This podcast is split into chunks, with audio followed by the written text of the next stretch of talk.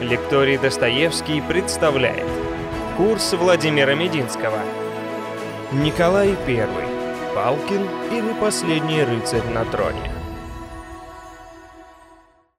Добрый день.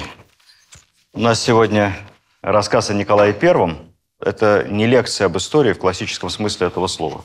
Я ни за что вас не агитирую, ничему не учу, не занимаюсь пропагандой. Я рассказываю о людях во времени. Сегодня мы будем говорить об эпохе Николая I. Не будет ничего о Крымской войне, не будет ничего об идеологии, о самодержавии, православии народности. Мы не будем говорить о войне на Кавказе, о подавлении польского восстания, сложных отношениях с Польшей, об освоении Средней Азии. Мы сконцентрируемся на Николае и его семье как человеке и на внутренних реформах. В XIX веке была такая глупая фраза. «Дурак умного догоняет, да Исаки мешает».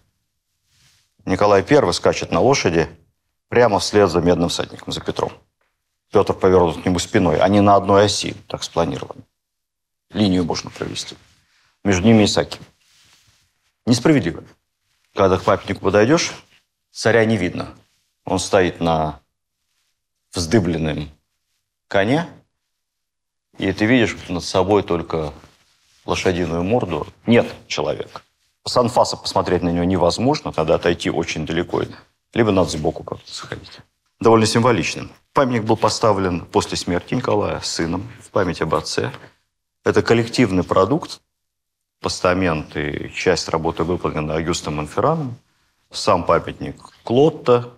Николай в мундире на лошади.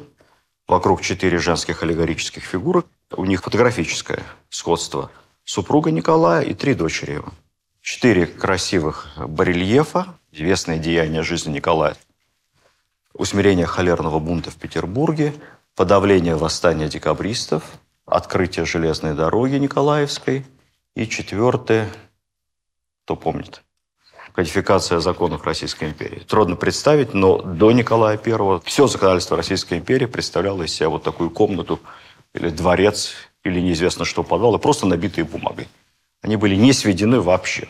Поэтому как производилось судебное дело производства, сложно себе представить. Памятник этот хотели снести в советские годы в рамках нашей беспощадной борьбы с имперским прошлым, но что поразительно, не снесли, потому что памятник является чудом инженерной мысли. Лошадь стоит на двух точках опоры. Даже медный всадник там еще третий. На этот момент это был единственный такой памятник в Европе. Как вот так рассчитали правильно нагрузки. И поэтому, когда вопрос о сносе обсуждался, сказали, что этого делать нельзя, потому что это уникальное инженерное сооружение. В этом качестве его сохранили, снесли только ограду, потом в 92 году восстановили. Николаю не повезло, так же, как и его отцу Павлу. Неизвестно, о ком из них хуже высказывалась, хотел сказать, пресса. Пресса тогда не высказывалась. Хуже высказывались потомки, историография, советская историография, либеральная прозападная общественность. Николай Палкин, он же коронованный барабанщик, он же жандарм Европы, он же убийца Пушкина. Марина Цветаева так сказала, убийца Пушкина. В общем, символ самодержавия в самом плохом смысле этого слова. Но он, собственно, от этого не отрекался, себя называл консерватором публично и считал, что его долг – быть образцовым самодержцем, как его отец Павел, как его прапрадед Петр I. Он слуга государства. Николай никогда не хотел стать царем. Уникальное явление в мировой истории, когда корону не вырывали друг у друга наследники – пытаясь пустить кровь, зарезать Ричард Третий. А, бросали друг другу. Я не хочу, я, я отрекаюсь. Нет ты, нет, нет ты. Так вот Николай и Константин три недели друг другу пасовали корону. Никто не хотел быть императором всероссийским. Второго такого случая я, честно говоря, в отношениях между наследниками, тем более родными братьями, не припомню, кто из вас, может быть, меня поправит. Ну вот вопрос, каким был Николай реально? Был ли он Николаем Палкиным или Дон Кихотом самодержавия, как его еще называли. Как получилось, что сначала при нем империя вознеслась на вершину геополитического величия, а потом, спустя неполных 30 лет, не смогла сбросить десант в Крыму. Ну, представьте себе, при его брате объединенная Европа сожгла Москву. И тем не менее, спустя уже два года наши были в Париже, страна была освобождена, Александр диктовал волю в Вене всему цивилизованному миру, как бы сейчас сказали. А при Николае проходит 30 лет по его повиновению пьесы в Парижском театре снимают с репертуара. Известная история. Оскорбительную с точки зрения Николая пьесу пытались поставить во французском комедии «Францесс». Было написано письмо «Протест». Администрация французская слабо сопротивлялась, говорят, у нас нет цензуры, у нас театр свободный, у нас все решает зритель, аплодисментами либо свистом провожает пьесу и определяет судьбу репертуара, на что Николай попросил нашего посла, чтобы там передали, что если все решает публика, то у него есть миллион зрителей в серых шинелях. Они придут и засвищут автора прямо в Париже. Пьеса была снята. Официально объяснялось тем, что билеты не проданы. И вот после всего этого десант в Крыму, и они не могут сбросить его в море. Ничего не работает. Вся система не работает. Как так получилось? Николай родился летом 1796 года. Еще жива и вполне здравствует его бабушка Екатерина, вполне бодрая. Она увидела внука, сказала «Эки богатырь» и написала «Голос у него бас». Это о двух-трехмесячном младенце. Кричит он удивительно, длиной воршин без двух вершков. Это 61 сантиметр. Ну, большой. Руки немного менее моих. В жизнь мою первый раз вижу такого рыцаря. Если он будет продолжать, как начал, то братья окажутся карликами перед этим колоссом. Бабушка вскоре умерла. Помним с вами, что старшие братья Александр и Константин воспитывались бабушкой по специальной программе. Здесь воспитывала уже маму. Детство он провел среди женщин, в Гатчине, в Павловске. Отвечала за воспитание статсдама Шарлотта Ливен, которая считалась одной из самых добрых и милых женщин при дворе. Ее называли океаном нежности и снисходительности. Кстати сказать, она прямая прапрапрапрабабушка знаменитого британского историка Доминика фон Ливина, ну, британо-германского, скажем так. Разница между старшим братом Александром и Николаем огромная, почти как отец и сын, почти 20 лет. Поэтому всю свою жизнь Николай я относился к Александру не как к старшему брату, а как к отцу, как к сюзерену. А вот младшие дети, Николай, следующий сын еще младше Николая, великий князь Михаил Павлович, и сестра Анна были очень близки друг с другом. Они образовали такой своеобразный детский комитет, то есть были старшие дети, были младшие. У них были свои секреты, они играли столько вместе, у них были особые кольца. Всю жизнь они потом поддерживали особые отношения, были очень близки друг к другу. Надо сказать, что у Павла было 10 детей. Одна девочка умерла в младенчестве, 9 выросли, прожили долгую жизнь. Трое младших были действительно самыми близкими людьми всю свою жизнь. Наверное, это много говорит о человеческих отношениях в этой семье. Анна вышла потом замуж и стала королевой Нидерландов. Михаил всегда будет в тени, на шаг за своим старшим братом Николаем. Николай чуть войну не начнет общеевропейскую когда в Нидерландах начнутся революционные брожения. Пойдет сестре на выручку. Главным воспитателем у Николая, когда он чуть-чуть подрастет, станет некий курляндец, генерал Матфей Ламсдорф. Был свояком Лагарпа. Лагарп был воспитателем Александра, старшего брата. Ну вот если Лагарп, швейцарец, швейцарский француз, это просто образец республиканца-демократа, он даже отказался от дворянства. Де Лагарп, вот он от де отказался, он гражданин Лагарп. На него писали доносы Екатерине Великой, что он воспитывает Александра в духе якобинства, революции. Ну, бабушка была умная, она говорила. Человек порядочный, умный. Путин хоть трижды якобинцем, а мой внук его любит, и вообще он очень разумный.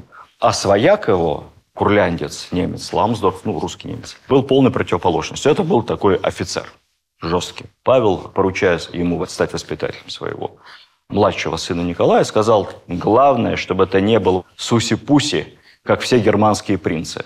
Воспитать его как положено. Ну вот как положено его воспитывали. Он был мальчиком непослушным, поэтому его не просто ставили в угол, а часто били. Розгами, березовыми, по полной программе. Николай был очень своенравным мальчиком, самолюбивый, вспыльчивый, постоянно дрался со своими сверстниками – у него был своеобразный набор игрушек, как у Петра Первого. Деревянные ружья, шесть деревянных шпаг, деревянные алибарды, барабаны, трубы, деревянные лошади, деревянные пушки, для них ящики и снаряды. Любимая игра – солдатики, строить крепости. Крепость он строил вместе со своим братом Михаилом, при этом у них была специализация. Николай все время строил разные крепости огромные, защищал их, а Михаил штурмовал эти крепости и разрушал. Потом, когда они вырастут, Николай станет одним из лучших инженеров в империи. Он строитель, он инженер по профессии. А Михаил будет шефом артиллерии. Он артиллерист, он разрушитель крепостей. Кстати сказать, Михаил довольно много сделали для развития артиллерийского дела. Продолжатель Аракчеева. Все самые современные изобретения в Европе Михаил будет пытаться использовать. Ламсдорф, писал Николай, я цитирую, умел вселить в нас в одно чувство – страх. И такой страх и уверение в его всемогуществе, что лицо матушки было для нас второе в степени важности. Страх и искание, как избегнуть наказания, более всего занимали мой ум. Били Николая из-за его упрямства, дрочливости и строптивости часто. И об этом очень любят просуждать историки. Например, Акунин пишет, Александра никогда не наказывали телесно. Его воспитанием занималась умная бабушка Екатерина – и он вырос человеком прогрессивным, западным, который обращался ко всем на «вы». Действительно, Александр был потрясающе воспитанный человек. И время правления Александра – это увеличение сословия непоротых людей. Николая били, и он стал Николаем Палкиным. Интересно другое. Когда Николай станет императором, вы думаете, он отомстит как-то Ламсдорфу? Нет. Он подарит ему имение в Курляндии, будет ему писать до конца жизни теплые письма и говорить, вот образцовый учитель. Он научил нас дисциплине, а когда мы плохо себя вели, наказывал сурово, но справедливо. Вообще он всех своих учителей помнил и чтил. Николай любил математику, физику, инженерные науки, изучал отдельно артиллерию, тактику. Вообще ему был присущ рациональный склад ума.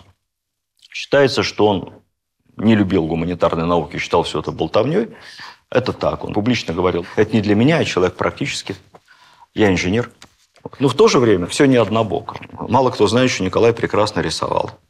Помимо того, что у него были профессиональные учителя рисования, то уже во взрослом возрасте он брал уроки у Ареста Кипренского.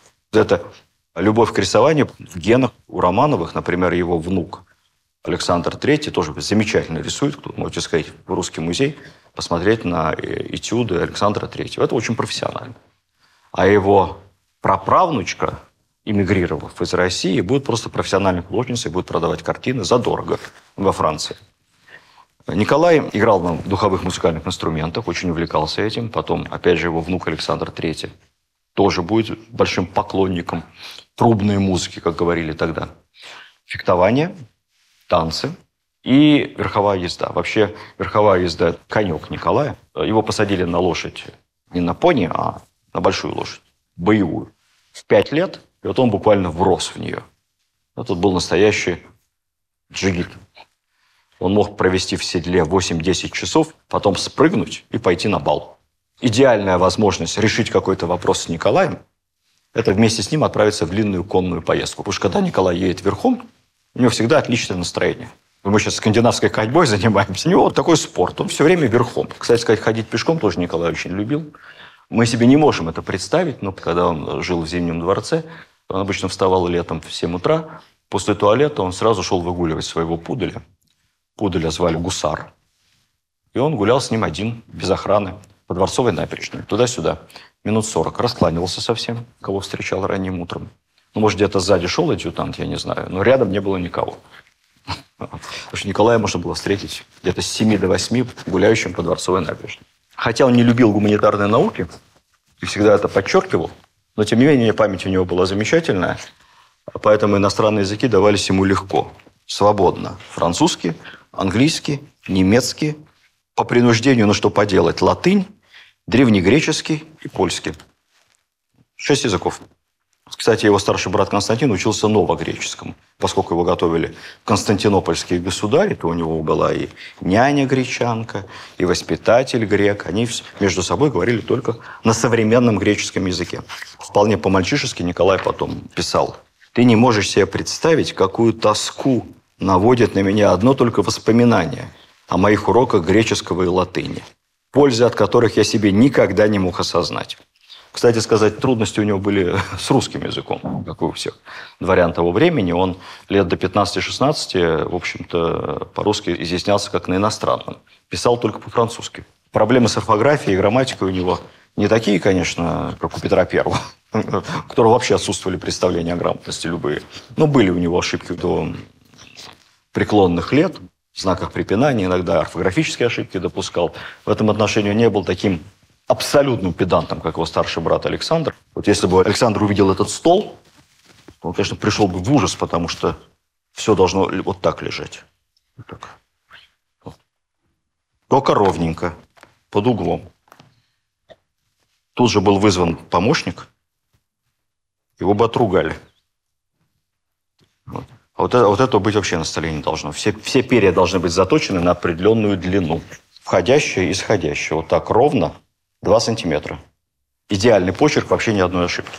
У Николая в этом отношении чуть-чуть попроще, но надо сказать, что именно Николай как раз э, русский язык сделал официальным языком делопроизводства в Российской империи. До этого момента все было смешано, кому как удобнее. Поэтому министерства принимали прошения на французском главным образом, отчасти английском, немецком. Могли также и отвечать. И только при Николае официальным языком государственного делопроизводства и законодательства стал русский.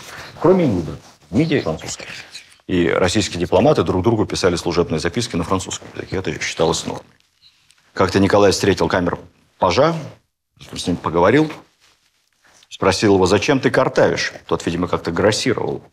За француза тебя все равно никто не примет. Благодари Бога, что ты русский. И хватит обезьянничать. В 829 году, во время посещения Польши, предводитель какого-то там дворянства польского обратился к Николаю возвышенно по-французски. Николай выслушал его полминуты, потом перебил и сказал, слушайте, говорит, «э, я прекрасно понимаю по-польски. А вообще у нас государственный язык русский, поэтому давайте либо по-польски, либо по-русски. Французский здесь совершенно ни при чем. Почему Николай любил все военное? А тогда все любили все военное. Весь период его молодости, начнем с момента практически рождения, там, от 815 года, это же бесконечные войны. Заграничные походы, турецкие войны, итальянская кампания, Франция, персидские войны. Ну а чем еще жить мальчишкам, подросткам, когда все вокруг воюют? все самые уважаемые люди в эполетах и при оружии. Поэтому, естественно, все они были очень увлечены военным делом. Когда началась война 812 года, Николай сразу просится на фронт. Он пишет Александру, «Мне стыдно осознавать себя бесполезным на земле существом, непригодным даже для того, чтобы пасть смертью храбрых на поле битвы. Пустите меня в армию». В армию его не отпускают. 15 лет, какая там армия. Мама вообще намертва. Никуда, никогда. Они вместе с Мишей разрабатывают план побега в армию. Один из э, руководителей декабристов, по-моему, кто-то из Муравьевых, он тоже было лет 15, он бежал в армию, его поймали. Как вы думаете, кто?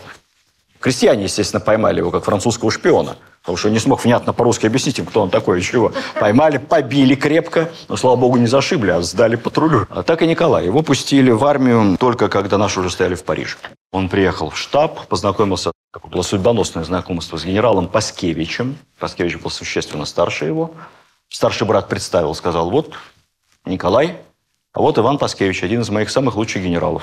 Он тебе все и объяснит. Николай привязался к Паскевичу невероятно. Он ходил за ним хвостиком, расспрашивал как надо командовать. Паскевич потом вспоминал. Николай Павлович постоянно меня звал к себе и расспрашивал о компаниях. Мы раскладывали карты и по целым часам вдвоем разбирали все движения и все битвы 12, 13, 14 годов.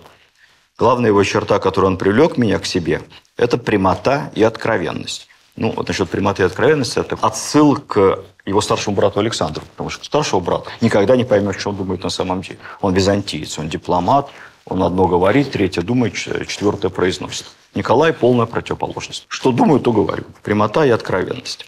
Почему его еще не отпускали в Париж и долго упирались? Потому что там, в общем-то, уже покоренный город, и золотая молодежь, офицерство гуляло по полной программе, посмотреть воспоминания того времени, почитать. Вот с утра мы проснулись, приняв туалет, решили с господами офицерами позавтракать в ближайшем бистро. Заказали по две дюжины устриц на человека и по две бутылки шампанского. После чего перешли к завтраку. Николай был нет таков. Золотой молодежью не кутил, по кабакам не шлялся, и, что особо важно, не шлялся ни по каким парижским борделям, что отмечалось. Николая интересовала политехническая школа, как устроены казармы, как устроены госпитали, как работает дом инвалидов. Тогда это был, естественно, еще не музей, а хоспис для ветеранов. К нему постоянно обращаются с разного рода просьбами, которыми нельзя обратиться к царю, но к царевичу можно. Много на эту тему известных историй. Одна, например, выдающая его последующую склонность ценить семейные ценности. Николаю пожаловался какой-то французский аристократ, от которого сбежала дочь. Исчезла с любовником. Как вы понимаете, любовником был русский гусар, офицер. И уехал. Аристократ нажаловался, Николай стал разбираться – Сказал, ну, любовь и любовь, что поделаешь. Но тут выяснилось, что гусар был женат счастливо в Москве. У него там была большая семья и дети. И это Николай счел недостойным русского офицера. Француженку у него отобрали, заставили заплатить 50 тысяч франков на приданное. Он же опорочил девицу. Кто такую замуж возьмет? Потом он от себя добавил еще 10 тысяч франков. Ну и вот с таким приданным 60 тысяч франков, не слишком разборчивый французский высокопоставленный чиновник, тут же через две недели взял девицу замуж сразу же. Потеря невинности его ни капли не смутила. Вообще Николай считался по жизни образцовым семьянином, идеальным мужем. Его поженить старший брат захотел сразу, поскольку он давно вынашивал план укрепить как-то династический союз между двумя соседями – между Россией и Пруссией. А у прусского короля было на выдании две девушки, дочь и племянница. Николаю дали выбор. Сказали, ты съезди, познакомься, посмотри, кто тебе больше нравится. Сначала по пути в Париж, потом еще из Парижа. Он заезжает в Берлин, знакомится. Николаю лет 17-18. Больше ему понравилась дочь. Знаете, как в известной шутке, может ли брак по расчету быть счастливым? Может, если расчет оказался верным. Здесь расчет оказался верным. И этот стопроцентный политический брак оказался очень счастливым. Они прожили вместе 38 лет. Если бы Николай не умер, наверное, дожили бы до золотой свадьбы. Он умер по нашим меркам, совсем в молодом возрасте. Дочь звали Шарлотта, православие Александра Федоровна, красивая, грациозная. Мы ей обязаны, кстати сказать, новогодней елкой. Ведь считается, что новогоднюю елку придумал Петр Первый. Это так, он ее завез.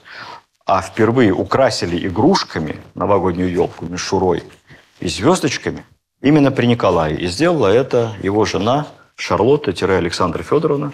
Сначала в Москве, потом на следующий год уже в Петербурге. И глядя, как это делает у себя дома во дворце государыни, весь свет стал украшать новогоднюю елку. Кстати сказать, гений чистой красоты – это кто? Анна Петровна Керн. Пушкин, конечно, язык не поворачивается сказать плагиатор, но это не Пушкин написал. Гений чистой красоты – это из стихотворения Жуковского, посвященного Шарлотте, невесте государя. Это она, гений чистой красоты.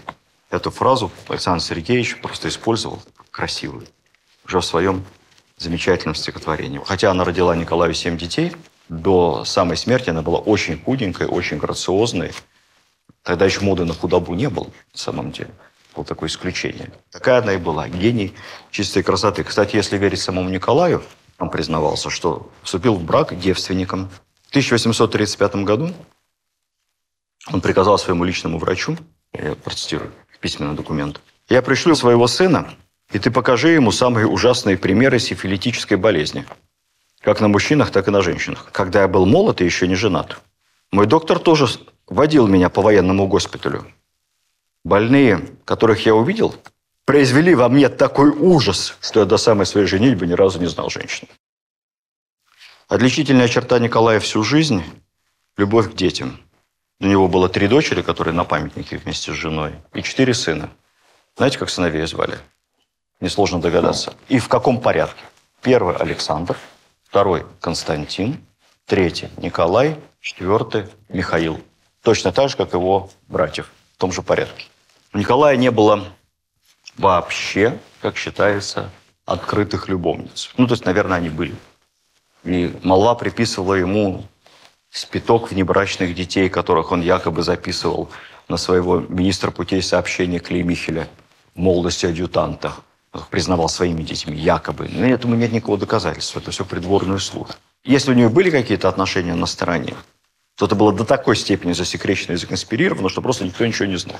Вообще. Единственная условно доказанная любовница считается Варя Нелидова. Это племянница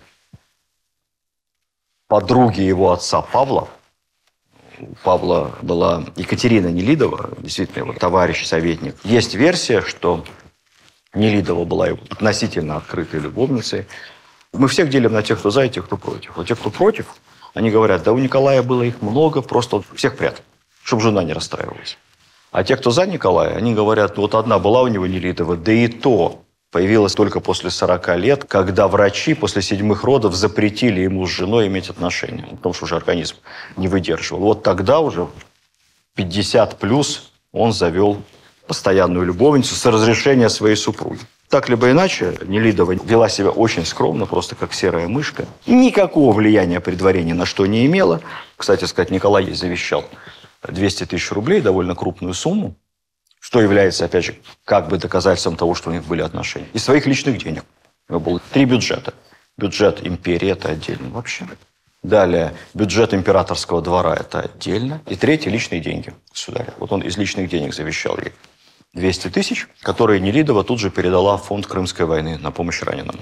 Когда Николай скончался, его супруга подозвала Нелидову к себе, о чем-то с ней они поговорили, поплакали вместе, и она со своей руки подарила браслет Нелидовой, на котором была такая иконка с портретом Николая, которую Нелидова до конца жизни носила. В общем, такие были интересные отношения.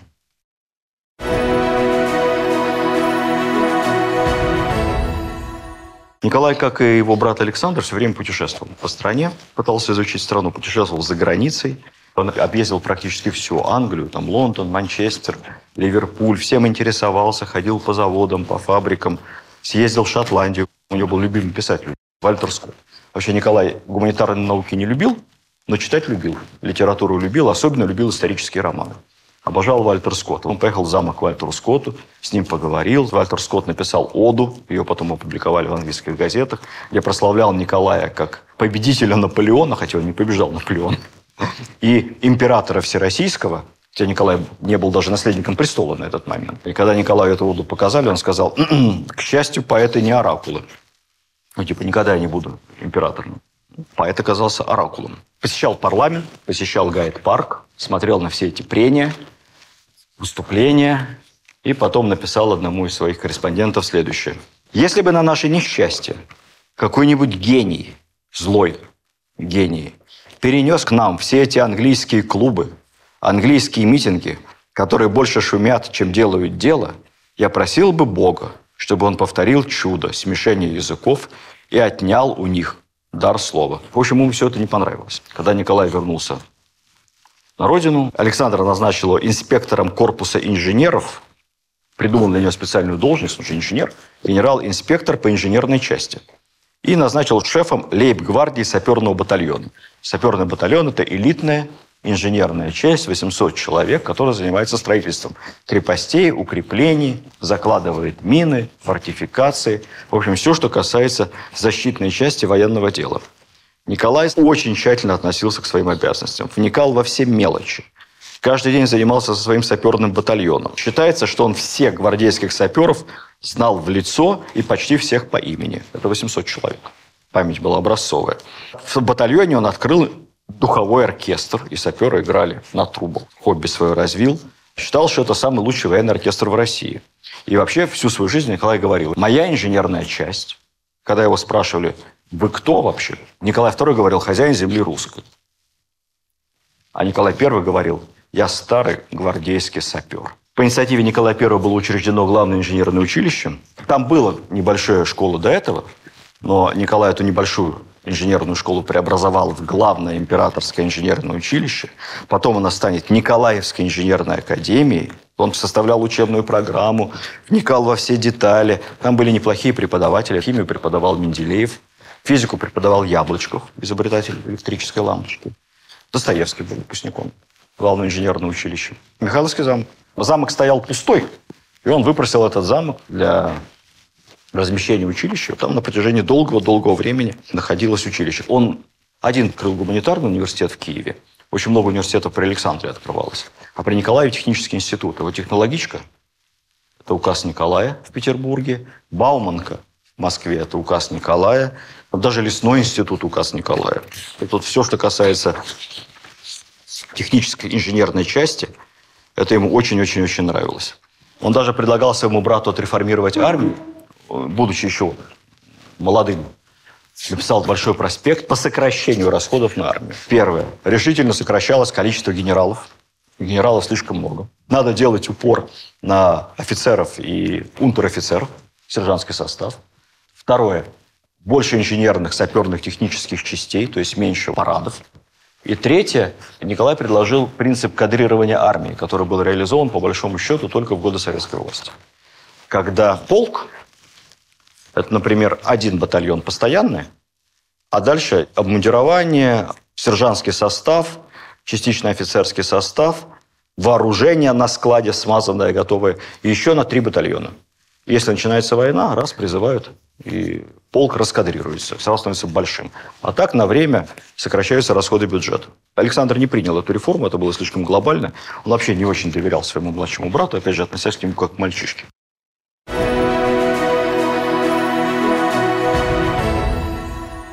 Приход к власти. Понятно, что шансов у него прийти к власти по рождению не было, поскольку по закону престола наследия сначала дети либо дети детей Александра, потом Константин, его дети либо дети детей, и только потом Николай.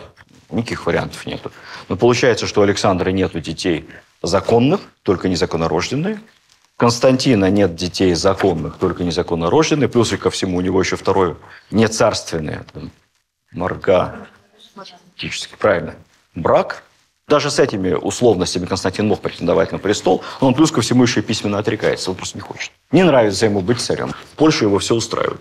Поэтому Александр приглашает Николая и на прогулке с глазу на глаз говорит ему, судя по всему, если что-то случится, то, возможно, наследником станешь ты. Ваше Величество, как я? Константин, закон, отец, престола наследия. Не-не-не, я подпишу манифест, ну ты к этому готовься. Вот разговор такой, с глазу на глаз. Николай возвращается, передает это своей жене, они сжимают плечами и ждут. Далее Константин пишет письмо об отречении. Александр I делает завещание, как мы с вами помним, в нескольких экземплярах, запечатывает его в конверт. Согласно завещанию, в случае его смерти престол передается Николаю. Там, по-моему, три свидетеля. И эти конверты хранятся в Успенском соборе, отослать в Сенат, в Госсовет и прочее. Содержание этих конвертов Николаю неизвестно. Можете представить его состояние. Так проходит несколько лет. Вроде как с ним старший брат поговорил, и детей у него нет, и, судя по всему, уже не будет точно законных. А Константин вроде бы как говорит, что царем быть не хочет, но это все не на бумаге, это все не на документах. Поэтому, когда приходит весть, что Александр скоропостижно скончался, это было шоком для всех. Александр почти не болел. Как и Николай, он очень здоровый мужчина. 48 где-то, что-то около этого, да, на момент смерти. Жена у него болеет постоянно, поэтому он с ней поехал в Крым на зиму. Николай сразу присягает Константину, сразу же. Потом присягает Константину войска, которые рядом с Николаем. Потом он едет в Госсовет. В Госсовете уже конверт распечатал, говорит, Николай Павлович, не знаем, как к вам обращаться, но тут написано, что вы государь-император. Николай говорит, не знаю, не знаю, ничего не знаю. Ничего. У меня такого конверта нет. Присягайте Константину, как и я. Сенат, Госсовет, и вся гвардия, вопреки письменному документу, все равно присягают Константину. И тут начинается вот это швыряние короны, переписка. Я отказываюсь, я уже один раз письменно отказывался, пишет Константин. Отказываюсь повторно. Курьером работал их младший брат Михаил, он туда-сюда мотался. Петербург, Варшава. Варшава, Петербург. Петербург, Варшава. Говорит, пусть Константин приедет сам и лично скажет, что он не хочет быть императором. При всех, поскольку все ему присягнут. Константин отвечает, а я не поеду. Я два раза написал, третий раз писать не буду. Еще раз передайте им, царствовать я отказываюсь. Фантастическая история. Что делать, непонятно. Все присягнули Константину. Деньги уже выпустили, уже рубль с профилем Константина. Большая нумизматическая редкость сейчас. И тут Николай получает известие, что в столице заговор. Дело происходит 13 декабря. Куда тянуть дальше? Три недели без власти. Между царствия. Заговор. Причем заговора два. Сначала ему приходит письмо о заговоре в южных частях на Украине, в Малороссии, южные части. Вроде как там кого-то арестовали, Пестель вроде бы как арестован. Николай еще про это не знает. Но есть обширный заговор на Украине, а тут еще и заговор в Петербурге. Поэтому на раннее утро следующего дня назначается переприсяга уже Николаю. Поэтому 13-го, за день до восстания, Николай пишет манифест о вошествии на престол своем. И ночью вызывает всех командиров гвардейских полков, имеет с ними разговор по душам. Командиры полков его поддерживают. И этот разговор, кстати, много определил, потому что, например, командир Семеновского полка близкий друг Пестеля и декабрист. Но когда к нему придет Трубецкой, то скажет, я не могу. Я дал слово. Да, я согласен, Константин, республика, но нет. И Семеновский полк не присоединится к восстанию, он выйдет на сторону Николая. И так очень многие, даже члены Южного общества, находившиеся в Петербурге, вывели войска за Николая, а не за декабристов, потому что вот такая была необычная очень на тот момент ситуация. Во время восстания Николай проявляет, по большому счету, плоднокровие. Ну, представьте себе, он выходит из дворца, мимо него бегут вооруженные солдаты, не отдают ему честь, он император уже. Он кричит, вы куда? Мы на площадь. Я ваш государь. Наш государь Константин, отвечают они. И этим армейским полуджогингом, значит, таким ускоренным, шествует мимо. Что им мешало в этот момент? Ну, просто убить Николая, захватить его. На площади собирается толпа, небольшое расстояние здесь между Сенатской и Дворцовой, как вы понимаете. Толпа, Николай ходит один без охраны, они что-то там кричат все. Он достает манифест, только что им написаны, и говорит, я ваш государь. Начинает читать вслух этот манифест. Собралась толпа, слушают его, да. Не все с вами согласны. Вот там на площади войска, они так не считают. Николай идет на площадь. Мы знаем с вами, что убили Милорадовича. Кроме Милорадовича убили еще одного полковника. Стреляли в его младшего брата Михаила, когда он тоже отправлялся увещевать декабристов. Было два обвинения, кто стрелял в Михаила Каховский, который убил Милорадовича. Пистолет дал осечку. И стрелял в Михаила еще Кюхельбекер. Сам Кюхельбекер это отрицал, а другие на него показывали, что он тоже выстрелил в Михаила и то ли промахнулся, то ли дали осечку. Приговорили к четвертованию, потом к повешению шестым, а потом пришел сам брат Михаил к Николаю и попросил заменить на ссылку на вечную каторгу. Что говорит, ну, стрелял, не стрелял, не, не убил же, за что? Нехорошо, дворянин. Вот и по просьбе Михаила Пельбекеров отправят в ссылку. Так вот, убили еще одного полковника, тот же Каховский. И, в общем, были шансы, что сам Николай. Рядом с ним долгое время ходил Якубович, взявший на себя роль царя-убийцы, с пистолетом в кармане заряжен. Он ходил, ходил, ходил, но как-то не решился выстрелить. Второй царь-убийца, прекрасно знавший Николая, друг его старшего брата Александра, блестящий герой войны 812 года, полковник Булатов. Он тоже вызвался быть цареубийцей. У него было два пистолета в карманах заряженных. И он на протяжении двух часов стоял рядом с Николаем на расстоянии пяти метров вместе. Якубович даже разговаривал с Николаем. Как он потом, Николай говорил Михаилу, самое удивительное, что нас обоих не застрелили в этот день. Но это действительно удивительно.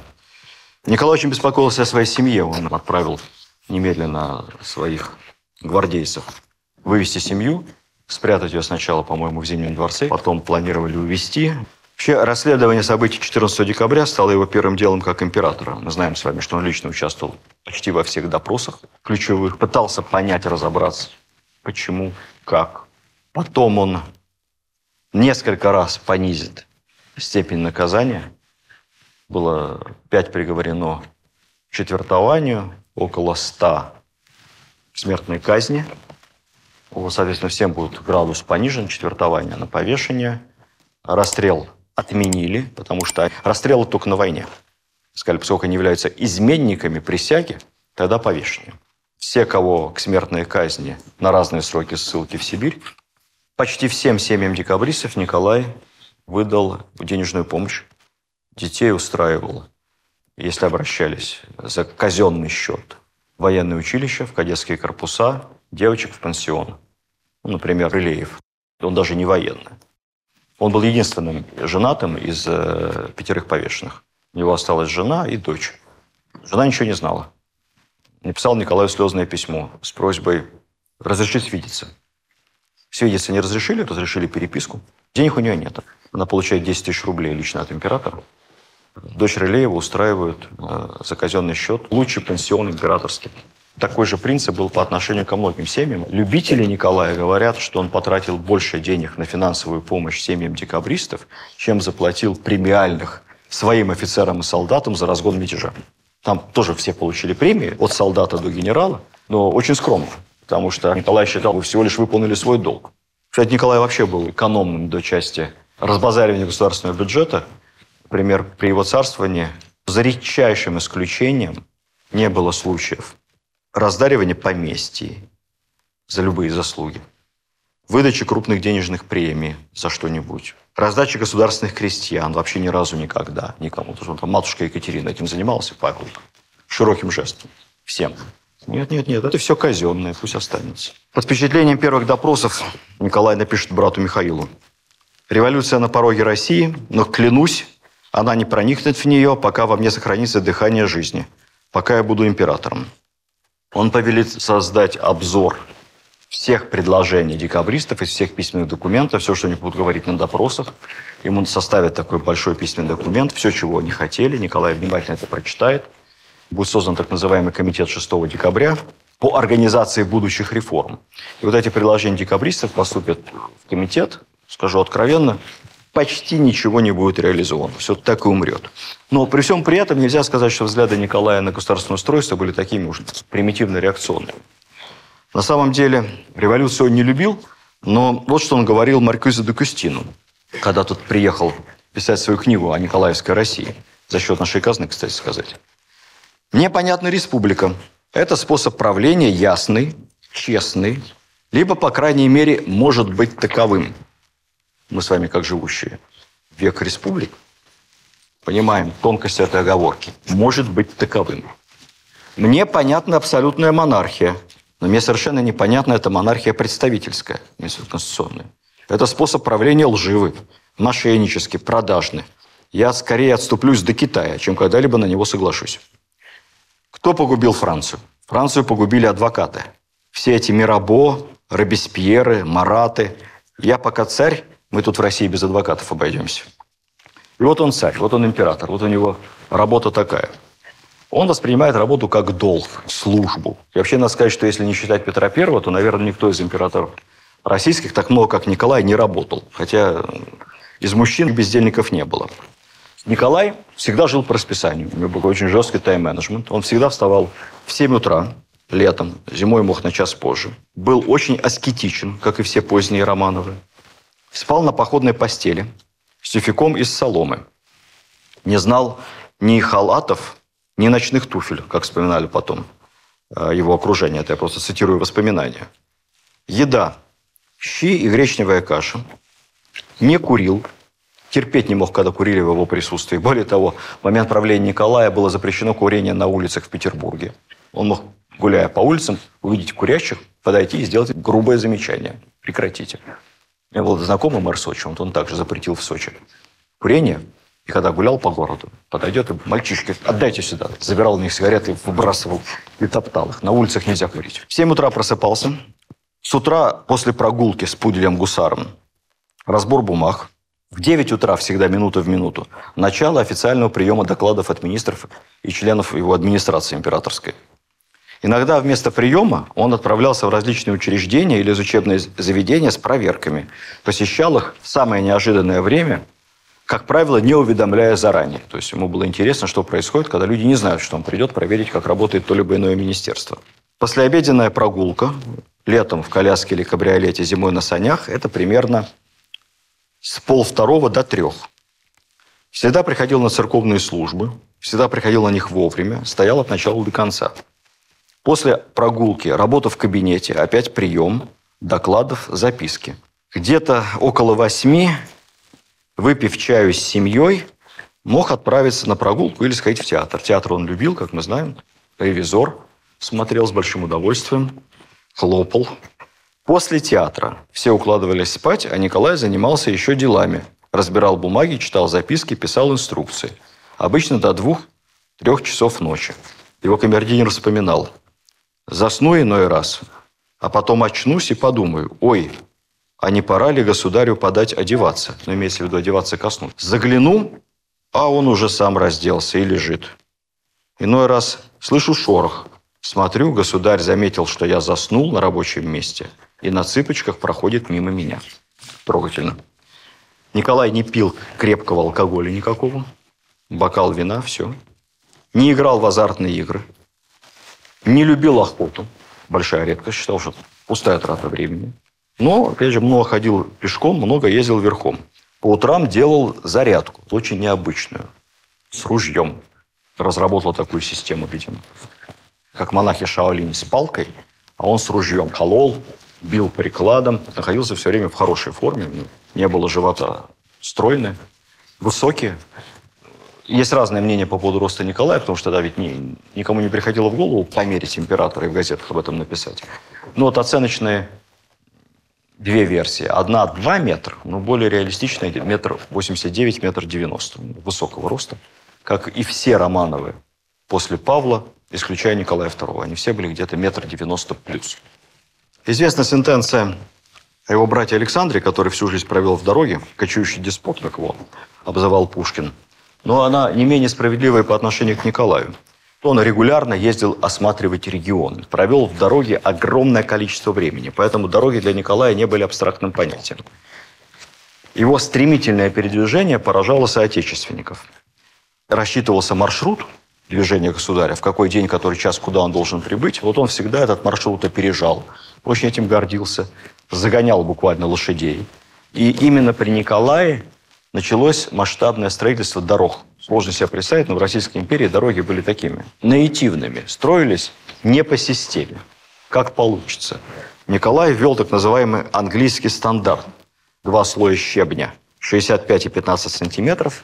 Между ними грунт. Сверху утрамбовать. Вот такие более-менее твердого покрытия дороги появились только при Николае Первом в России. И если мы возьмем общую протяженность шоссейных дорог в России за 100%, половина из них была построена при Николае до 17 года. За все последующие годы построили всего лишь столько же. Его интересовало все. Он осматривал больницы, тюрьмы, склады, учебные заведения. Лично контролировал застройку городов, вносил изменения в планы, но все-таки инженер. Руководил реконструкцией строительством крепостей. Вся охровая архитектура, эти желто-белые дворцы, это все Николаевская архитектура. Исаакиевский собор – это Николаевская архитектура. Храм Христа Спасителя в Москве – это Николаевская архитектура. Он ценил и любил талантливых архитекторов, помогал им, приближал. Очень много занимался строительством учреждений культуры, как бы сейчас сказали. Много театров было построено при Николае. Наш город, наша страна в этом отношении тоже очень много обязана тому времени. Нельзя сказать, что его окружали какие-то помощники-дуболомы. Нет, приблизил много либерально мыслящих людей. Он Спиранского вернул, поручил ему составление законов. Он Кочубея вернул, который был членом негласного комитета при Александре. Самым великим либералом на протяжении всего царства Николая был граф Киселев, который провел громадную реформу государственных крестьян. Команда у него, надо сказать, была довольно прогрессивной. Не могу не сказать несколько слов по поводу холеры. Тем более вот там вот, значит, вокруг памятника Николая холера один из четырех барельефов. Холера началась в 1730 году. Это первая эпидемия холеры в нашей истории. Пришла из Индии. Скажем откровенно, что холера тогда – это не ковид сегодня. Это дикая смертность. Была чума в екатерининские времена в Москве, но хотя бы она была локализована. Холера – национальная эпидемия по всей стране. Причина холеры была неизвестна. Не понимали, что холера идет через воду. Поэтому единственным способом был карантин. Помните пушкинский карантин во время холеры? Второе – окуривание. Ну, считалось, что если при чуме помогает вот это вот как бы дым, то и при холере, может быть, поможет. Поэтому жгли огромное количество костров, собирали листья, собирали дрова, везде, везде все горело. Уксус, все протирали уксусом, либо хлорной известью. Лицо, руки, одежду, мебель, животных. Вот на что хватало, все протирали уксусом. Ну вот, собственно, и все.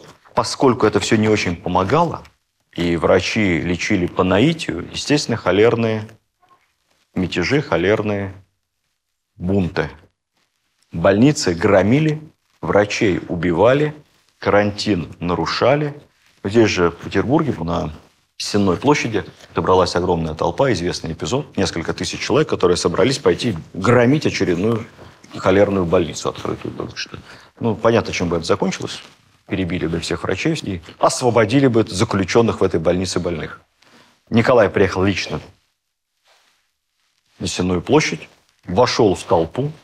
Известный эпизод, он довольно романтизированный, но тем не менее залез на коляску и сказал, я ваш государь, вы что творите? Вы что, французы? Или вы поляки? Вы собираетесь кровь проливать? Ну, имелось в виду все революционные выступления того времени в Польше. Я обещаю вам, что врачи все делают правильно. Если они просят вас выпить какое-то лекарство, пейте. Чем ну, лекарства не было? Чем вы там поете от холеры? Дайте мне. Ему дали какую-то мензурку, он тут же на глазах у всех выпил. Публичная прививка. Вот. Толпа повалила на колени первые ряды.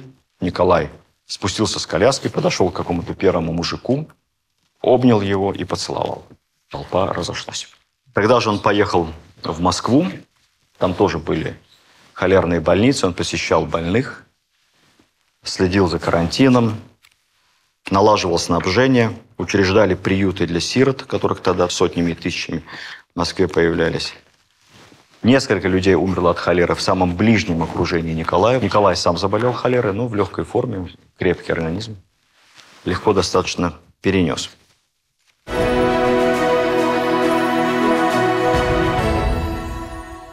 Государственное управление. Реформировал как мог.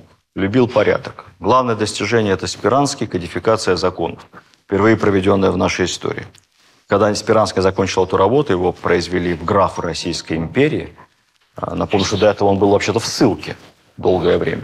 Сделал его Николай кавалером ордена Андрея Первозванного, высшего ордена империи. Причем как сделал? В присутствии всего двора. Подошел к Спиранскому, снял голубую орденскую ленту с себя и одел на Спиранского. Боролся с мздоимством и воровством, как все и всегда, безуспешно. Как мы помним, обращаясь к старшему сыну наследнику Александру, как-то сказал ему, ты знаешь, Саша, похоже, во всей империи не ворует только два человека. Ты да я. Поэтому ему так нравился ревизор. Кстати сказать, ревизор шел в Александрийском театре с триумфом и аншлагами, а в ряде регионов был запрещен губернаторами. Как не смешно, да. В Иркутске, на Урале. А в Москве шел рассказывает интересный эпизод. Очень быстро носился со своими инспекциями, поездками по регионам. Ему приносили ведомости о павших лошадях, что лошадей загоняли. Мы сейчас это считаем дикостью, а тогда, в общем-то, это считалось нормой. Лошадь не выдержала. Вот он обратил внимание, что как-то много лошадей теряется. И в следующий раз, когда поехал по тому же маршруту, по-моему, в Варшаву, он каждый раз, когда лошадей меняли, выходил из кареты и считал. Насчитал, пало 9 лошадей за дорогу. Приносит отчет сотня. Он говорит, как 100? Куда дели 90 лошадей? Государь, все пали, надо списать. Он, значит, назначил комиссию разбирательства, получил отчет. Отчет был такой, государь, не все лошади падают сразу. Некоторые потом постоят, постоят день-другой, а так обессилели, так и умирают, а вы уже уехали и не видели. Ну, поскольку, видимо, это была такая система в управлении делами у него, где все были замазаны, то было 20 подписей, да, вот что делать? Про православие, средневержавие и народность я обещал вам не рассказывать. Э, скажу только то, что это никогда не считалось никакой официальной теорией. Это просто была обсуждаемая тема, которую выдвинул министр народного просвещения Уваров. Но никакой официально принятой идеологии, как в Советском Союзе, при Николае, конечно, не было совсем. По экономике буквально пару слов. Поддержка промышленности поддерживал. Были госсубсидии для промышленности, были льготы по налогам для производства. Была очень хорошая финансовая реформа, которую так и называли реформой Конкрена. Конкрин, министр э, финансов на протяжении 20 лет Николаевского царствования, тоже очень прогрессивный либеральный человек. Он поборол бешеную инфляцию тогда после войны 812 года. Как затыкали все дыры. Деньги печатали. Просто печатали деньги. В огромных количествах. Поэтому рост цен, инфляция чудовищная. По тем временам чудовищная, для нас это сейчас ерунда. Серебряный рубль был введен. Все было привязано к серебряному рублю. Большая часть сделок в серебряный рубль. Бумажные деньги перепривязывались, опять же, к серебряному рублю, как к доллару после Второй мировой войны. С дефицитом бюджетным было покончено. Мы все знаем про там, реформу Витта, золотой рубль. Что-то слышали про золотой червонец, который был в советской власти в 20-е годы. Ну, естественно, Бреттон-Вудская система с долларом для нас идеальная, которая существовала. Привязка доллара к золоту прямая с 45 по начало 70-х. Потом его отвязали, и сейчас доллар вообще ничего не стоит. Это вот стоимость доллара, она никак не связана со стоимостью товаров. Только вопрос доверия, ничего более. Но первая подобная реформа в нашей стране была сделана при Николаевку. Привязали только не золото, а к серебру. Развитие промышленности при Николае, как инженера, безусловно, ну, все, чему он может помочь, он помогает. Появляется телеграф. Телеграф вообще изобрели у нас.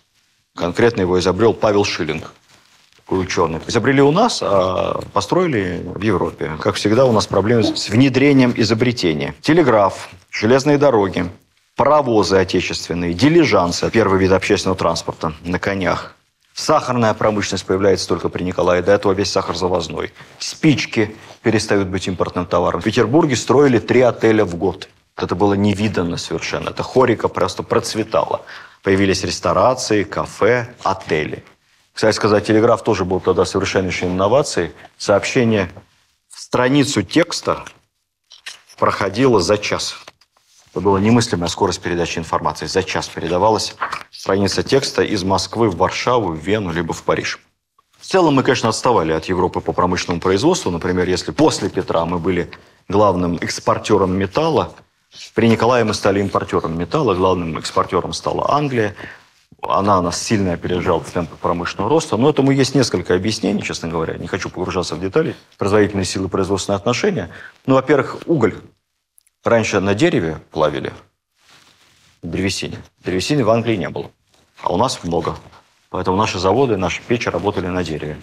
Потом технологии изменились, стали на угле. И тут английская промышленность резко пошла вверх сразу же. Плюс в Англии большое количество денег, потому что там начали вести все из колонии.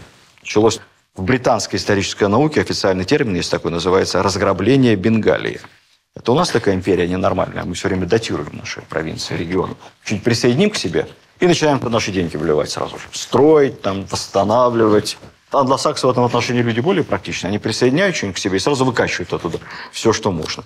Вот по оценкам британских же ученых-историков, британских, не нас, за первые 15 лет после присоединения Индии было вывезено финансовых средств из Индии в тех ценах, на сумму 1 миллиард фунтов стерлингов. Это триллион долларов сегодня. Почитайте, кто не верит, «Лунный камень», Уилки Коллинз, почитайте, там все написано, как это все делалось. Все равно мало было, все равно Англия, конечно, и Франция нас опережали, но из хорошего что появилось? Хлопчатобумажная промышленность. Государство не лезло своим регулированием, не мешало людям работать. Тканевое производство в России потом просто расцветет невероятно. Заложено при Николае было. Сахарные заводы при Николае, кстати, знаете, кто был самым главным разработчиком, инноватором в области сахарного производства? Внук Екатерины, граф Бобринский. Стал очень современно мыслящим предпринимателем, и он, собственно, построил в Малороссии целую сеть заводов, э, завозил оборудование в огромных количествах из Европы, завозил инженеров, развивал технологии, что-то даже изобретал. И выработка сахара из свеклы – это, собственно, технология бобринских. Создавались мануфактурные советы, Николай финансировал за счет казны участие во всех всемирных промышленных выставках, посещал выставки, которые проводились в империи, знакомился с экспонатами. Все, что касается техники, его очень, очень интересовало. Кстати сказать, мало кто знает, что именно при Николае были приняты первое трудовое законодательство в России. По закону хозяин обязывался заключать с работниками письменный договор о найме, выдавать работникам расчетные листы, по которым рассчитывалось его жалование, должен был иметь книгу для записи расчетов с рабочими, а при увольнении, немыслимой в новелла по тем временам, работодатель должен был предупредить своего работника не менее чем за две недели. Все как сегодня. Это, кстати, 1835 год. Пушкин еще жив. Тогда же был принят закон о запрете труда малолетних на ночных работах. Нам-то кажется вообще плохо, когда малолетние работают, тем более на фабриках. Ну, в те времена-то это вообще было в порядке вещей. Диккенса почитаете ж. Труд малолетних в шахтах угольных где-нибудь в Британии. А тут первое в Европе ограничение. Ночью малолетним нельзя на заводе работать. Железные дороги. Мы не первые. Николай подсмотрел у англичан, но англичане сами относились к этому очень недоверчиво. Мы же помним с вами, что когда первый поезд пошел в Англии, то газеты писали на полном серьезе, что ничего не получится. И даже если технически это будет работать, данный вид передвижения не может иметь никакого практического применения. Поскольку любой врач дипломированный вам скажет, что при движении с такой колоссальной скоростью человек будет терять сознание, его будет тошнить, и, скорее всего, он неизбежно просто сойдет с ума. Поэтому относились к этим европейским новинкам во всех странах так очень осторожно. У нас просто относились как к блаже. Николай, в общем-то, даже, можно сказать, настаивал на строительстве железных дорог. И вот первая дорога, известная Царскосельская, 1837 год, едет первый состав, 8 вагонов, довольно большой. Ну, а потом строится уже большая Николаевская железная дорога, Москва-Петербург, которая на тот момент является самой длинной дорогой в мире. 650 километров, двухпутная. Таких дорог в мире нет. Через некоторое время появится намного большая дорога в Соединенных Штатах, трансконтинентальная. Кстати, стоит она намного дешевле, чем Николаевская. Николаевская стоила страшных денег бюджет. Немыслимых денег. Никто даже не мог посчитать, в конце концов, сколько она стоила. Николай отшучивался. Тогда отвечал за железные дороги тот самый Клейн Михель, которого якобы николаевских детей записывали, он был заодно еще и министром путей сообщения, то когда Николая спрашивали, в итоге сколько стоило? Говорил, про это знает только Господь Бог и Клейн Михель. Я, я не знаю. Дорого. Дорого. Беда только в том, что на этом у нас остановилось строительство тогда. После Николаевской дороги начали еще строить дорогу в Варшаву, но не достроили. И начали строить дорогу международную, Варшава-Венгрия. Но тоже не успели достроить. Для сравнения, к этому моменту уже и в Англии, и во Франции сеть железных дорог была намного больше. Была. В Англии просто на порядок больше. Они были не такие масштабные, они были однопутные, но их было много. И это было очень важно для снабжения. Это все намаукнется во время Крымской войны, когда мы просто не сможем снабжать армию нормально. Севастополь же не, был не блокирован. Доступ к нему был свободный. Мы могли его снабжать. Он не был окружен. Но доставлять амуницию, обмундирование, резервы, мобилизованные рекрутские из Центральной России в Севастополь было дольше по времени, чем из Англии и Франции. Можете себе представить. Все это не работало. Пароходное сообщение. Пароходы тоже при Николае. Первые пароходы появились чуть раньше, но это была экзотика невероятная. У Аракчеева был пароход. Тоже большой сторонник технических новинок. А системное производство, эксплуатация пароходов. На Волге, на Днепре, Волхове, Неве, на всех важнейших озерах, Ладожском, Онежском, даже на Байкале – все вот это пароходное сообщение, это при Николае. Кстати, у нас стали и строить пароходы, появились пароходные заводы. Пароходов строилось намного больше, чем судов сейчас. Только в одном Волжском бассейне 350 пароходов было. Михалков, когда снимал «Солнечный удар», пытался найти пароход действующий. Не нашел ни одного. Вот этот пароход весь... Помните там эту сцену с этим? Это все снималось в Женеве, на Женевском музее. У нас пароходов не осталось.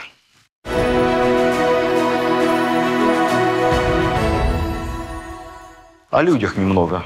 Дворян было при Николаеве по-прежнему не так много. Примерно 1% населения. Но из них треть – это дворяне не потомственные, а служилые, которые дослужились до этого, но детям дворянство не перейдет. Но Николай пытался все-таки вот этот слой сделать более замкнутой кастой. И если раньше, например, при Петре первом чине, при 14 классе, при звании прапорщика уже получал потомственное дворянство человек, то при Николае потомственное дворянство начиналось только с восьмого класса. Это со звания майора. До майора только личное. Потом личное подняли. С девятого класса личное. С восьмого, с майора, соответственно, потомственное. На гражданской службе и того сложнее. Потомственным дворянином можно было стать, только достигнув пятого класса. Это статский советник Ираст Петрович Фандорин. Он уже получал потомственное дворянство. Если перейти в армию, то это выше полковника, но ниже генерала. Пытались как могли помогать дворянам, выдавали даже бесплатные государственные земли, если дворянин хотел и имел средства и желание заняться земледелием где-то там, в Курганской области, на Урале, он мог ходатайствовать и получить от государства бесплатную землю, переехать, но там дальше уже сам. Обосновываться, ну тогда бы он был не дворянином, а предпринимателем. Таких у нас, к сожалению, было мало. Появилась еще одна новая категория при Николае – почетные граждане. Это не то, что сейчас почетные граждане Петербурга, которых очень мало. А тогда это социальный слой, который пытался создать Николай. Не обычные мещане, проживающие в городах, а мещане, имеющие большой набор личных прав. И этот статус передавался по наследству. Им очень гордились. Иногда иностранцам его вручали за какие-то заслуги. Например, почетных граждан освобождали от рекрутской повинности, от некоторых налогов. Давало это право избираться на разного рода общественные должности. И освобождали от телесных наказаний. Это не была какой-то дикостью, это была общая практика в правовой системе всех государств того мира. Были разные виды наказания за разные преступления, не считая смертной казни. Смертной казни, кстати, при Николае не было. Считается, что при Николае повесили только первых декабристов и все. Это не совсем так. Было еще несколько расстрелянных военными судами во время восстания в Польше. Но при Николае была другая жестокая история, поскольку одним из видов наказания была порка, либо прогон сквозь строй для солдат, то суд прекрасно знал, сколько ударов способен мужчина вынести. После какого количества ударов средний организм становится инвалидом, а после какого выжить невозможно. Поэтому, когда присуждали, например, 6 тысяч плетей или там 6 тысяч палочных ударов, это было хуже, чем смертный приговор, потому что не выживали. Это были редкие, нечастые случаи, хотя официально смертная казнь не применялась вообще. Так вот, освобождение от телесных наказаний – это, опять же, не знак того, что у нас какая-то была дикая страна. Да во всех странах было телесное наказание. В английской системе образования телесные наказания были запрещены в послевоенные годы, как вы знаете. А в частных школах недавно, 2000-е. Дворянство освободили от телесных наказаний еще при Петре Третьем. Вообще в стародавние времена. Тогда начались непоротые поколения, декабристы оттуда. Вот Николай освобождал тоже поэтапно от телесных наказаний. Были освобождены, к чему я все это рассказываю, почетные граждане, Потом были вообще все мещане, все городские жители. То есть такое наказание суд применить не мог. Вот ссылку мог, тюрьму мог, штраф денежный мог. Телесное наказание применить не мог. Затем были освобождены все образованные слои. То есть закончил гимназию, все, телесное наказание нельзя. Ну что самое интересное, литераторы. Если вы заявляли, что вы литератор, нельзя. То, что бы вы такое не напакостили? Нельзя. Крепостное право. Все время об этом говорил. Что это зло, это аморально, это богопротивно, это экономически плохо, потому что это неэффективные хозяйства. Все это Николай понимал, не решился. Мы когда говорим об убийстве его отца Павла, там любим порассуждать на тему английского заговора, английский след. Есть, например, теория, что Павел тоже вынашивал какие-то планы по этапным отмене крепостного права. И нобилитет-то понимал, чем это все закончится. А жить на что?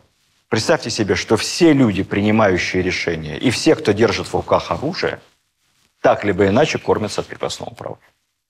Николай говорил своему сыну, это зло, но прикасаться к нему сегодня – дело для нас еще более гибельное.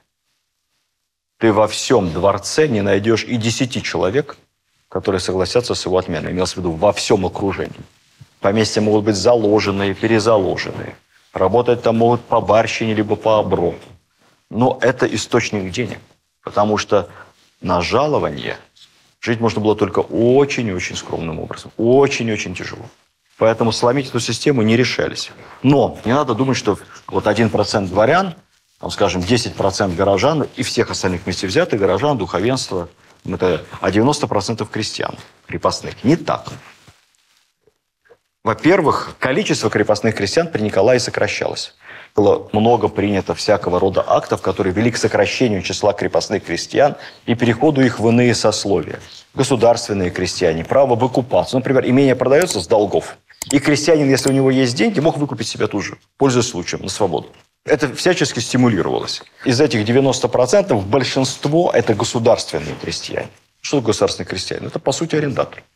Это лично свободный человек. Хочет, пошел, занялся купеческой деятельностью. Хочет, отдал своих детей в гимназию, даже в университет. Он свободен уйти куда хочет. И только меньшинство – это крепостные крестьяне. Вот если раньше за 30 верст отошел, ты преступник, ты беглый. При Николае уже не так. Масса крестьян занималась отхожим промыслом, бизнесом, куда-то там ездили, что-то делали. Декюстин обращал внимание, что многие крестьяне, их нет на месте. Они только летом.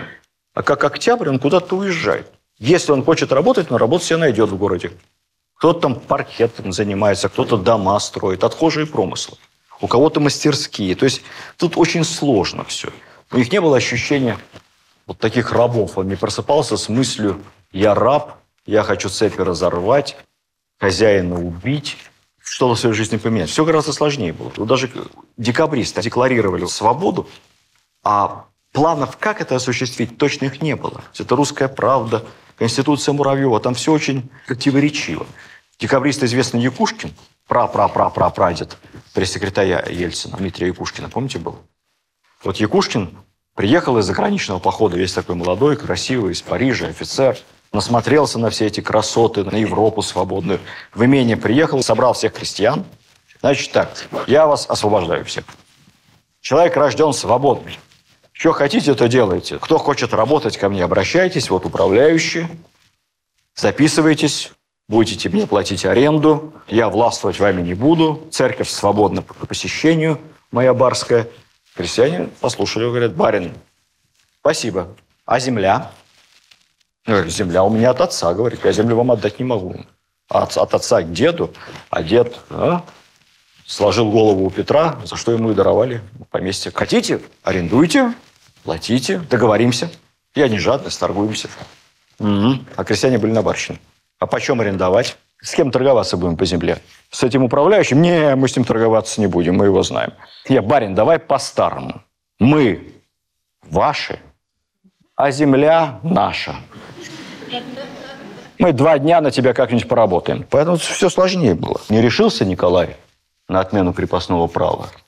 Восемь секретных комитетов было создано по отмене крепостного права. Восемь, один за другим. Разрабатывали проекты так освободить, это освободить.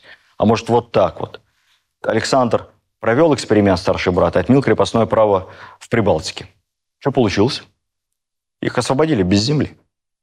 Думаете, они стали арендаторами? Они не договорились. У них, во-первых, нет денег платить аренду, у них капитала нет гарантировать. Это что-то сложно. Они батраками стали. Стали батрачить за зарплату. На той же громадной латифундии постзейского барона. Они там в основном лютеране в Прибалтике. Десятки тысяч крестьян после освобождения Прибалтики принимали православие и говорили, мы хотим хоть в казачество переехать, хоть на крайний север, хоть на Камчатку. Вы нам дайте землю, запишите нас или в государственные крестьяне, или хоть в крепостные какому-нибудь доброму барину, но я уже батрачить больше не могу здесь. Вот к чему привело такое освобождение без земли. Поэтому секретные комитеты думали, думали, но ничего толком не придумали. И решил Николай это просто отложить. Может, как-то рассосется следующими поколениями. Киселев проводил реформу государственных крестьян, что-то у него потихоньку получалось. Местное самоуправление вел, вот эта знаменитая община, которую потом Столыпин разрушал. Она главным образом появилась при Киселеве, общинное самоуправление. Но зато Николай ничего не боялся. Он ведь не только по утрам гулял с собачкой по Дворцовой набережной. Николай вообще был последний император, который гулял по городу один. Максимум сопровождения офицера, ну, потому что с кем-то поговорить можно было. История знает массу случаев, когда он мог подойти, например, к э, разношатающимся э, военнослужащим, попросить, а вы что здесь делаете? Увольнительные документы покажите. Где служите? Почему не по форме одеты? Как-то заметил двух пьяных матросов. Матросы стали от него убегать. Он побежал за ними. Матросы спрятались в кабаке. Николай ворвался в кабак, поймал двух пьяных в дупель совершенно матросов, вытащил их за шиворот обоих, потащил, сдал патрулю. Я не буду говорить о национальном вопросе, тут можно очень долго рассуждать и про польский вопрос, про башкирский вопрос. Николай пытался решить еврейский вопрос. Не было еврейского вопроса, был иудейский вопрос. Для понимания евреи, они же иудеи тогда практически все, это третья национальность в стране. Первая – русские, вторая – ну, русские – это все, русские. Русские, малоросы, белорусы – все русские. Поляки, третьи – евреи. Татар как-то считали, я не знаю, но их считал, что меньше, чем евреев. Евреев было 2 миллиона, татар было меньше. Ну, что с ними надо делать? Потому что они живут сами по себе общинами. У них какое-то странное местное самоуправление, которое не укладывается в общую систему. Налоги они толком не платят. Занимаются за чертой оседлости тоже непонятно чем. Главным образом торговля, винная откупа, алкоголь продают, все им денег должны. Нет, чтобы сельским хозяйством заниматься. Не хотят. В армии не служат. Декабристы они по-простому. План Пестеля предполагал, русская правда, о чем никто не говорит, всех евреев посадить на землю и заставить работать в сельском хозяйстве. А кто не хочет, выдать им казачью охрану и отправить в Палестину в сопровождении казаков. Пусть там создают свое государство. Это русская правда Пестеля.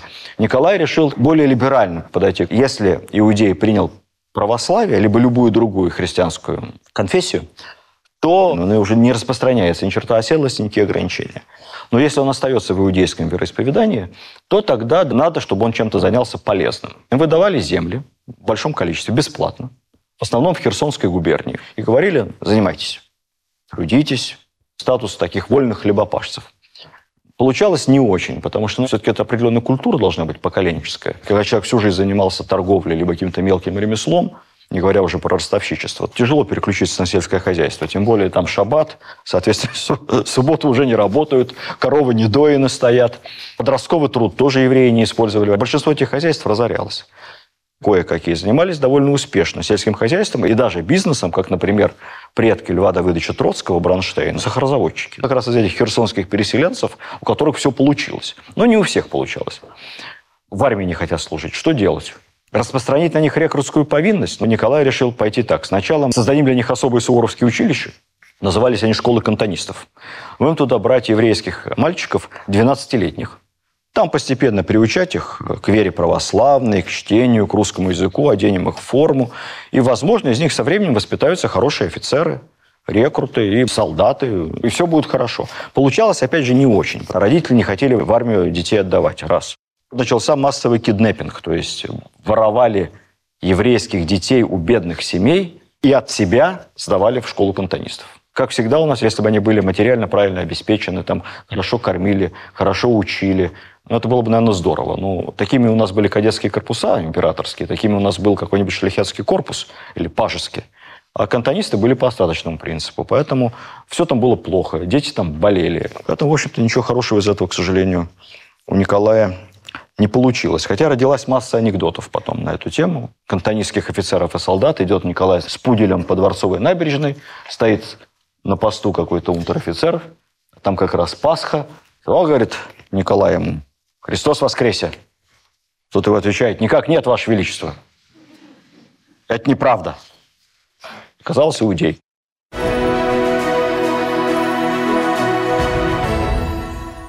Все-таки для завершения, мне кажется, будет неправильно не сказать о смерти Николая. Он умер в ужасную питерскую погоду. Февраль-март 55 -го года по разному стилю. Простудился сначала. Он почти ничем не болел. Но последний год находился в страшной депрессии.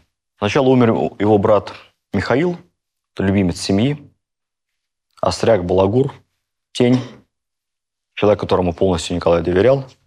Михаил умер, совсем молодым, в 49 году, по-моему. Говорят, после этого Николай сразу посидел, еще более полысел, осунулся и постарел. Остался один. Потом начнется Крымская война, и ничего не получается. Ничего не выходит. Он все больше и больше погружался в депрессию. Пошел провожать войска перед отправкой на фронт. Смотр, обожал все эти смотры, парады. По уставу положено принимать парад в мундире в январе 55 года, без э, шинели, без теплого шарфа, фуражки и мундире. Простудился. Грипп на ногах, ходил, кашлял. Хуже и хуже и хуже, температура. Императоры и офицеры не болеют, поэтому это ерунда. Мужчина гриппа не боится. Через две недели новая отправка войск на фронт, опять построение. Опять ему говорят, вам лежать надо, лежать, лежачий режим. Пейте чай с малиной. Нет, нет, нет, нет, нет. Опять в мундире, на улице минус 22. Вот. Он не на улице принимал, по-моему, в манеже или в каком закрытом помещении. Отопления не было. На улице минус 22, там, наверное, минус 12, минус 15. Постоял пару часов, вернулся, началось страшное воспаление легких. Рентгена тогда не было, описательное воспаление легких. То есть мокрота, кровь, затрудненное дыхание, еле дышит. Промучился еще несколько дней. Вызвал врача к себе. «Сколько мне осталось?» – спросил. Врач послушал, судя по признакам, несколько часов, государь. Оденьте меня. Встал с кровати, у него была походная кровать железная такая, складная. Одел гвардейский мундир, сапоги, лег обратно на кровать, укрылся шинелью, потому что страшно озноб. И вот так под шинелью и скончался. Пригласил к себе перед смертью попрощаться жену, детей, так офицером в военной форме и умер. В завещании он написал, я процитирую, «Я был человеком со слабостями, старался исправиться. В одном я успевал, а в другом нет. Прошу искренне меня за это простить». Похоже на Бориса Ельцина, последнее обращение. Но с той лишь разницей, что при Николае Европа трепетала, страна увеличилась существенно. Много всяких земель собрал вокруг нас. Как говорят, достиг пика геополитического влияния. Ну, а многого, наверное, действительно не смог. Не смог, потому что думал, что все можно контролировать самому. Думал, что он лучше всех знает, что ему нужны просто толковые исполнители.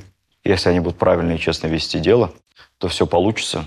Что инициатива человеческая – это дело вторичное, на что-то не решался, с какими-то реформами затягивал. Хотел как лучше. Работал больше всех. 18 часов в день. Средний рабочий день императора. Выходных не было. Наверное, мы тоже должны его простить, если что-то не получилось. По крайней мере, помнить не как Николая Палкина, душителя Пушкина. Пушкин, кстати, относился к нему с огромным уважением. А Николай, как мы знаем, после смерти закрыл за Пушкина все долги и материально обеспечил всю его семью и детей. Надо пытаться в истории относиться к ее деятелям с пониманием. Я каждый раз говорю, что хорошо относиться к тем либо иным нашим правителям, хуже относиться, но не надо думать, что они просыпались с утра и думали, как бы еще напакостить своему народу. Кого бы еще побить палками? Кого бы еще повесить и растерзать? Нет, конечно. Он просыпался в 7 утра и думал, что я могу еще сделать хорошего для того народа, которым я не хотел править, от чего я всячески отказывался. Но вот Господь так меня заставил, я буду свой долг исполнять. И вот я вчера ночью, опять же, к этому памятнику э, подошел на Исаакиевской площади. Мне кажется, плохо сделали, что в 92 году восстановили этот забор. Не призываю его убирать, стоит и стоит. Но неправильно памятники огораживать забором. Подойти нельзя. Цветы возложить нельзя. Перелезешь через забор, ты хулиган, там тебя милиция арестует. Зачем? Памятник существует для того, чтобы мы могли как-то выразить к этим людям отношение, уважение свое, почтение, память. Можно было к этому памятнику подойти, потрогать его. Мы этими заборами только отделяем от себя реальных живых людей, которые делали нашу историю. Поэтому, когда не будет заборов между нами и памятниками, может быть, мы станем свою историю понимать чуть-чуть получше. На этом я хотел бы поставить точку. Спасибо вам большое за внимание. Спасибо. Видеоверсию данного подкаста смотрите на сайте достоверно.ру.